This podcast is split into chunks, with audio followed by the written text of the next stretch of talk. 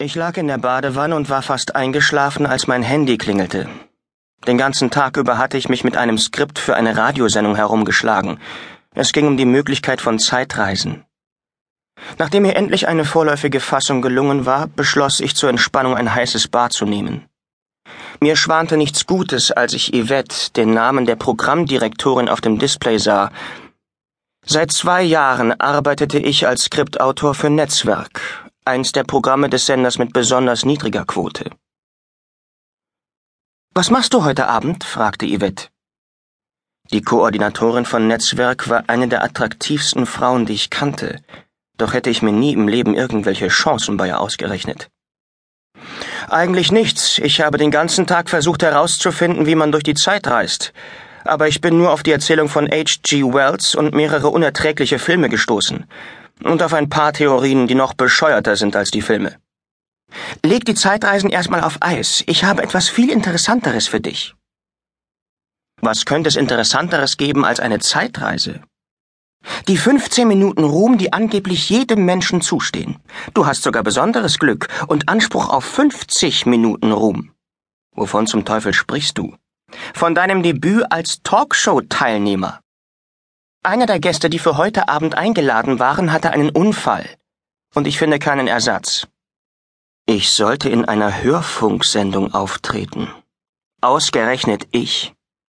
Dabei bekam ich ja schon bei einer Nachbarschaftsversammlung vor lauter Schüchternheit kaum den Mund auf. Außerdem hatte ich keine Ahnung, um welches Thema es an diesem Abend gehen sollte, da die Skripte schon Wochen im Voraus geschrieben wurden.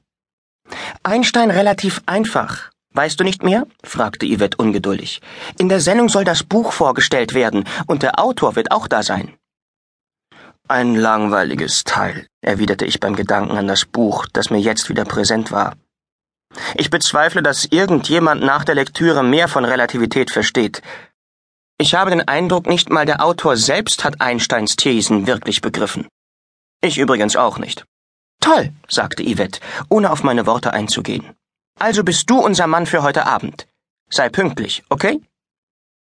Dann legte sie auf. Ich stieg aus der Wanne und hinterließ eine große Pfütze auf dem Badezimmerboden. In meiner Wohnung war das Bad der einzige Raum mit menschenwürdigen Ausmaßen. Daneben gab es noch ein Wohnzimmerchen für Gnome und eine Küche, in die man nur seitlich hineingehen konnte.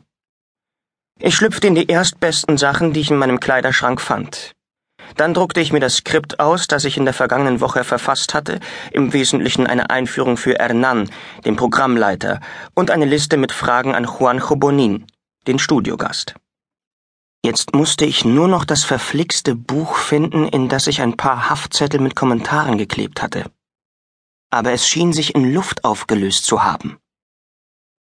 Ich hatte es schon aufgegeben und wollte gerade die Tür öffnen, um meine Wohnung zu verlassen, da sah ich das Buch auf der Flurkommode liegen.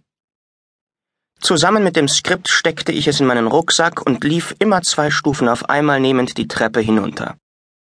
Ich trat aufs Gaspedal meiner alten Vespa und schlängelte mich durch den Abendverkehr von Barcelona. Noch ahnte ich nicht, dass meine 50 Minuten Ruhm eine VIP-Freikarte ins Auge des Orkans sein würden.